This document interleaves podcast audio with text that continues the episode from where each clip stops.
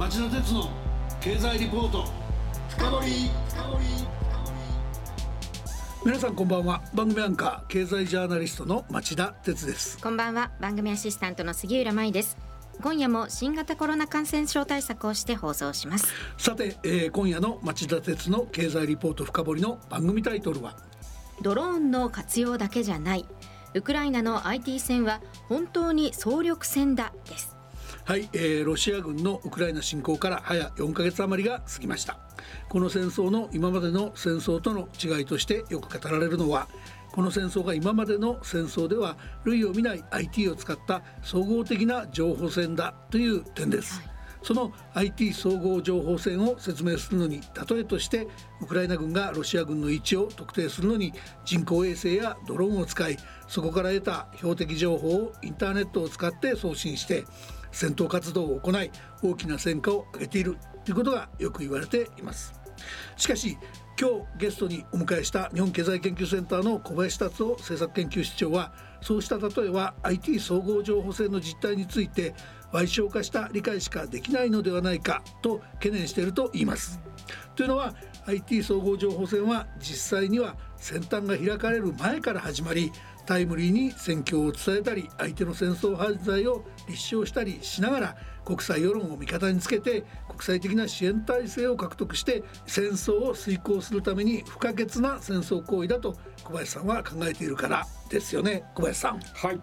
今日はその IT 総合戦の実態に小林さんに迫ってもらおうと思っています。はい今夜も聞き逃せないお話になりそうです。それでは早速ご紹介しましょう。この番組ではすっかりおなじみです。小林さんこんばんは。こんばんは。よろしくお願いします。小林さん今夜ご多忙の中ご出演ありがとうございます。一つよろしくお願いします。こちらこそ。それでは CM の後町田さんにじっくりインタビューしてもらいましょう。この番組はエネルギーを新しい時代へジェラがお送りします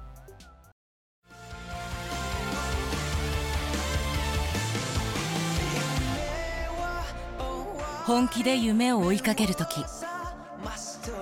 新しい一歩を踏み出す時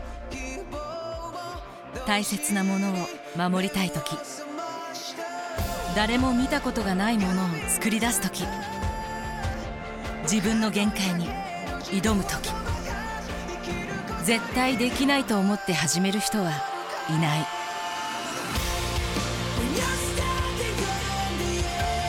絶対なんて誰が決めた？CO2 が出ない日を作る。ジェラはゼロエミッション火力と再生可能エネルギーで2050年 CO2 排出ゼロに挑戦します。発電の常識を変えてみせる。JERA 町田鉄の経済リポート深掘り。それではまず小林さんのプロフィールをご紹介します。小林さんは1989年に早稲田大学大学院理工学研究科の修士課程を修了。日本経済新聞社に入社されました。編集局の科学技術部産業部経済部などで新聞記者として活躍される傍らボストン大学で経営学修士を取得されました。その後2008年に日本経済研究センターの主任研究員に就任。現在は政策研究室長も兼任されています。はい杉浦さんありがとう、えー、では今日のテーマに入りましょう。小林さんはこの関連で5月17日6月30日そして今日7月8日とすでに3回の研究会の議論をまとめて公表されています。1問目はその最初のレポートに詳しいんですが IT 総合情報戦では戦争や戦闘員の定義まで変わってしまい戦時のデジタル活用に国際ルールが必要だという議論を展開されてますよね。これは一体どういうことでしょうか？今回のリポート3本はですね当センターの、まあ、研究会の議論を紹介したものなんです。で、はい、この研究会というのは、まあ、オフレコベースで政府の要人の方とかですね有識者それから当センターの会員企業のまあ幹部に参加してもらっています。はい、でロシアによるウクライナ侵攻はですね、まあ、AI を活用したドローン兵器などだけではなくて偽情報の拡散など、まあ、武力とデジタル技術を合わせた、まあ、ハイブリッド戦争になっています。はいウクライナもまあ米巨大 IT 企業やですね、うんうん、西側のまあボランティア的な IT 技術者集団から通信網のまあ提供を受けたりですね。ロシア政府関連の情報を遮断することに対してまあ協力してもらっていたりします。はい、まあロシアの被害状況をですねロシア兵士の家族に SNS で通知したりウクライナ国民にですねロシア軍の動きを、まあ、スマホで知らせたりすることなんかも呼びかけているんですよね。でこうした状況というのはですね戦争でですねいわゆる戦闘員と民間人がまあはっきりしていたあのかつての戦争って、はいはい、そういう時代からまあサイバー戦争と言ってもいいと思うんですが、うん、そういう時代になって、まあ、この戦闘員と民間人の境界が分からなくなってる事態をちょっと招いてるんですよね。うん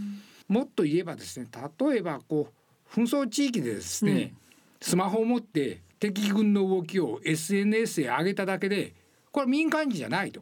戦闘員とされる恐れも出てます。まあこれって結構ポイントのこと今おっしゃっていてね偵察隊だとも取れるし、うん、下手したら軍服着てないからスパイだとも取れるし、うんうん結構スマホ1個持ってるだけで全然違うんだってことですよねもはやね。そうなんですロシア軍のですね、まあ、民間人虐殺っていうのがですね、まあ、世界的に大問題になってるんですが、うん、背景に戦争のやり方自体が大きく変化していることがあります。うん、まあ、民間人の虐殺が私はいいと言ってるんじゃなくて、うん、まあ、ロシア軍の動きをですね SNS で知らせる民間人は戦闘員とどうもロシアは考えているようなんですね。なるほどなるほど。こうした変化にですね対応する実は国際ルールは未整備なんですね。それは当然ですよね。あの、まあ、未整備っていうか議論も始まってませんよね。ねあの、うん、だってスマホを持ってたら戦闘員なんていう議論は今はないわけですからね。うんうん、またですね、まあ先ほど申し上げたその AI をですねどこまで活用したまあ兵器を兵器開発していいのかって、うんうん、これもですね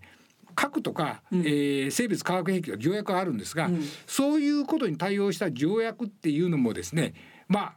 厳密にはないんですよね今のところ。はい。まあちょっと目から鱗の議論だと思うんですけどじゃあ2本目のレポートに移りましょう。経済の自立性と安全保障のバランスがデジタル時代になって難しくなっているとの議論を展開されてますよね。その例として政府経済産業省が鳴り物入りで立法化した経済安全保障推進法があると思うこの辺りの議論もちょっと紹介してくれますか？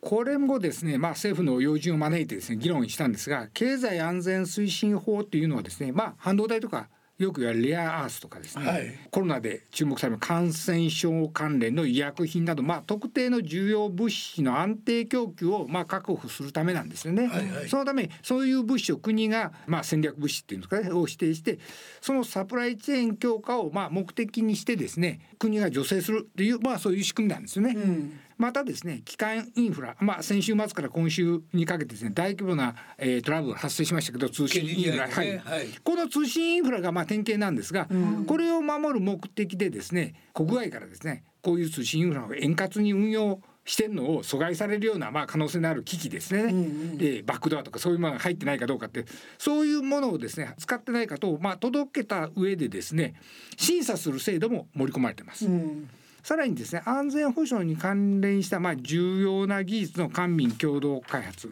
それからですねそもそも安全保障に重要な技術って何なんですかっていうことをですね、うん、ちゃんとですねあの調査見定める、まあ、シンクタンクの、えー、確率なんていうのもこの法律の中に入ってます。うん、ありましたね。で安全保障にね、まあ、関連の深い、まあ、機微技術っていうんですかね、うん、そういうものはまあ審査の上特許出願される発明をですね、非公開にできる、まあ、制度。これは保証は伴うんですがもう盛り込んでます、うん、先ほど申し上げた研究開発なんかでもね官民の研究開発などこれまでまあ2500億円程度の基金がですね、まあ、政府はすでにあの、えー、R&D であったんですがそれを5000億円に倍増することがですね、まあ、2022年度のですね骨太の方針にまあ記載されています。うん民生技術がですねそのまままあ軍事転用できる活用できる時代になっててですねこのような国の関与ってのはまあある程度仕方ないのかなと私も思う面もあります。うん、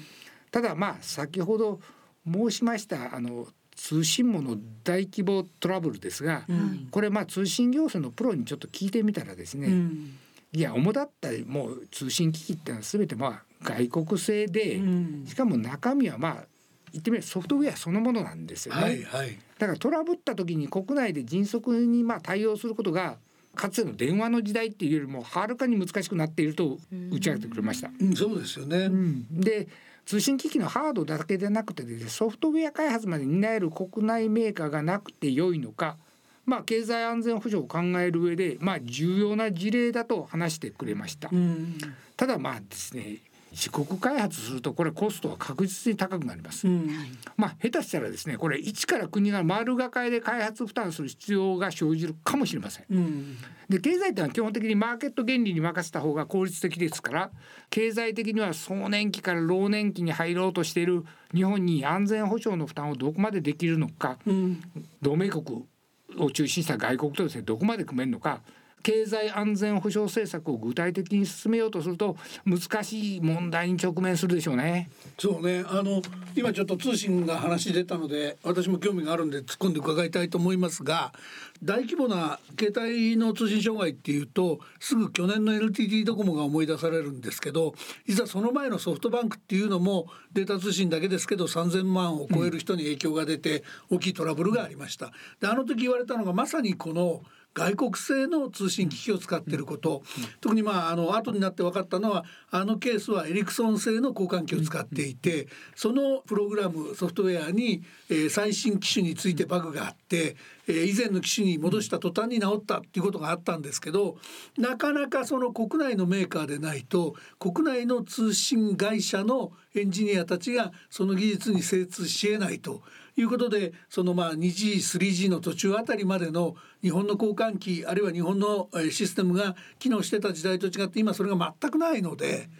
おっしゃるようなことをやった方が確かに安全性は高まりますけどやるとしたらそれだけで2,000億だの5,000億だのって話じゃないですよね、ゼロが2つぐらい足らないですよね、そんなこと本当にやるんですかって話ですよね。うん。まあだからこれ安全保障にどれぐらいまあお金をかけるのか、ん。まあ言ってみれば一種の保険料みたいなもんなんで、ん。そういう議論に多分これ具体的に進めようとするとなるでしょうね。ん。あので逆に中途半端なお金を突っ込むんだったらややらない方がマシかもしれないんで。かえってろくでもないものができちゃうかもしれませんからね。だからそこは非常にあのこれ申し上げたように具体的な政策を進めようとするとこれ難しい問題に直面すると思います。うんあと3本目のレポートは今日公表だったわけですが、まあ、このレポートではまさにそのウクライナの戦争の IT 総合情報戦の実情を紹介されてますよね。これもちょっとかいつまんで説明してくれますか？はい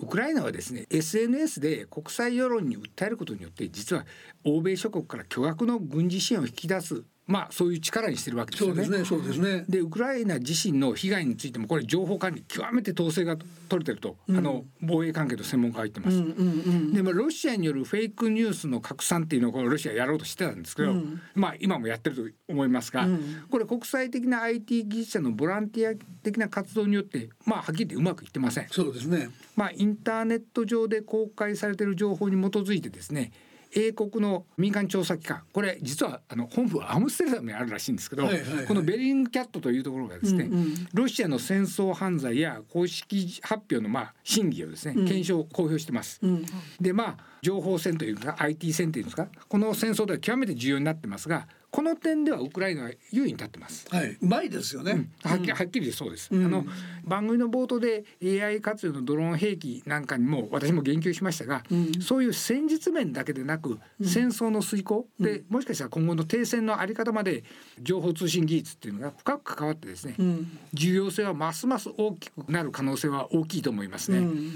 うん経済規模ではまあロシアの10分の1ぐらいなんですがウクライナは、はい。それがここまで前線できているのは軍事支援を引き出す IT のフル活用ですから、うん。個別の兵器がどうのこうのっていうよりもはるかに重要なことが理解できると思います。うん、そこで日本の話を伺いたいんですけど最後にその台湾有事が次第に現実味を帯びる中で核兵器と弾道ミサイルの開発を加速する北朝鮮やなんかがもうある中で、まあ、中国の台湾有事も現実味を帯びる中で日本にはそうした IT 総合情報戦を戦っていく能力があるのかっていう質問ですよね、まあ、そもそも誰が考えるのかも含めてどういうふうにしていくべきなのかちょっとこれも聞かせてくれますか？いやこれもあのその防衛関係の専門家が吐露してくれたんですが、うん、日本にはまあフェイクニュースをですね、うん、まあ公開情報から暴いてくれるベリングキャットのような民間ネットワークは皆無なんですね。うん、で IT の防衛分野での活用についてはですね世界では実はこれ民主導らしいんですよ。で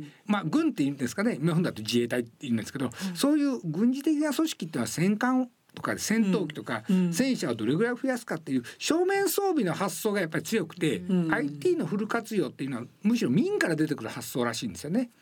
だからこう防衛費を GDP 比2%にするべきだいや増やすべきではないっていうまあ金額論ばかりが話題になりますけれども、うん、何に予算を振り向けるのか、うん、もっと言えば小国が大国と防衛戦を戦うには何が必要なのか、うん、これ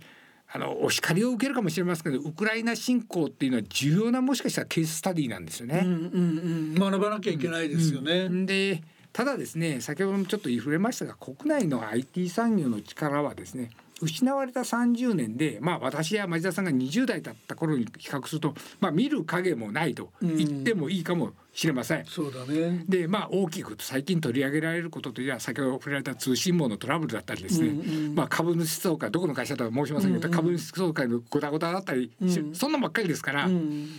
だから一から政府がですね丸がかりで開発するしかない状況に追い込まれてるかもしれません。うん、で西側同盟国との同盟国のまあ企業との連携先ほどもちょっと言いましたけど、うん、これも連携してくれればの話なんですけど、うん、これも欠かせないと思います。まあ安全保障はただではないということを実感する時代が来てるような気がしますね。あのただねまさにそこもウクライナを学べばいいんじゃないかっていうのをお話伺ってて感じたんですけど例えばウクライナも雲がかかっていて地上が見えない時でもどこに何が戦車が何台いるかとか軍艦がどう展開しているかっていうようなことはアメリカの民間企業の衛星情報サービスから受け取っていたりしますしそれからそのここに撃てと標的情報みたいなものはイーロン・マスク氏に協力していただいた衛星インターネットを使って送ったりしてますからね。その意味ではまさにウクライナがアメリカやヨーロッパの民間企業の力を借りて戦争を遂行してるんだから日本もそこは全部自分で作ろうとせずにそういう企業と速やかに協力できる関係これを日頃から築いておくことが大切だっていうことでそれをやればかなりカバーできませんかね？まあそれは極めて重要なんです。ただそれを平時からですねうまく日本が交渉できるのかと、うん、それに私は不安を持ってます。まあ僕は逆にどことどういうふうに協力してどの機能をと言ってで全部こうやって揃いましたっていうそういうことを考えるやつがいないんじゃないかと不安なんですけど、うん、まさにそれがですね本当は経済安全保障推進法のですね中に打たれてるシンクタンク機能ね。という、うん、そこの役割じゃないかなと私は個人的には思ってます。小林さん再就職した方がいいんじゃないの？いや私そんな能力ございません。はい。まあいずれにしても今日は本当に貴重な話ありがとうございました。また。近いうちに貴重なお話聞かせてください。はい。ありがとうございました。こちらこそ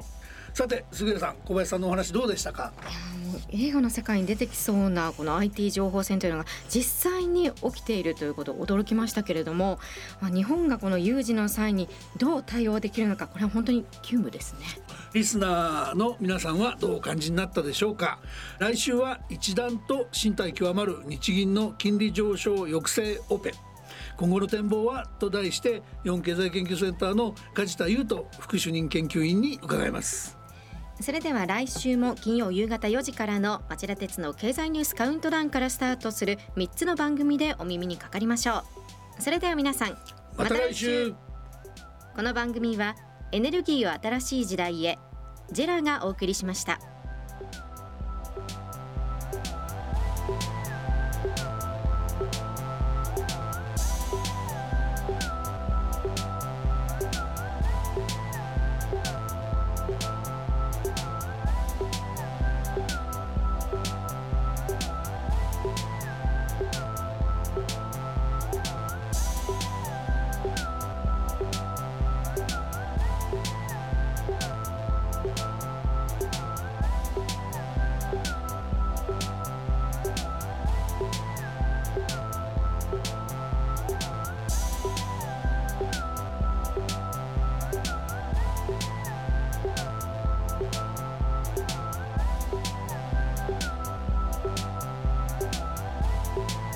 you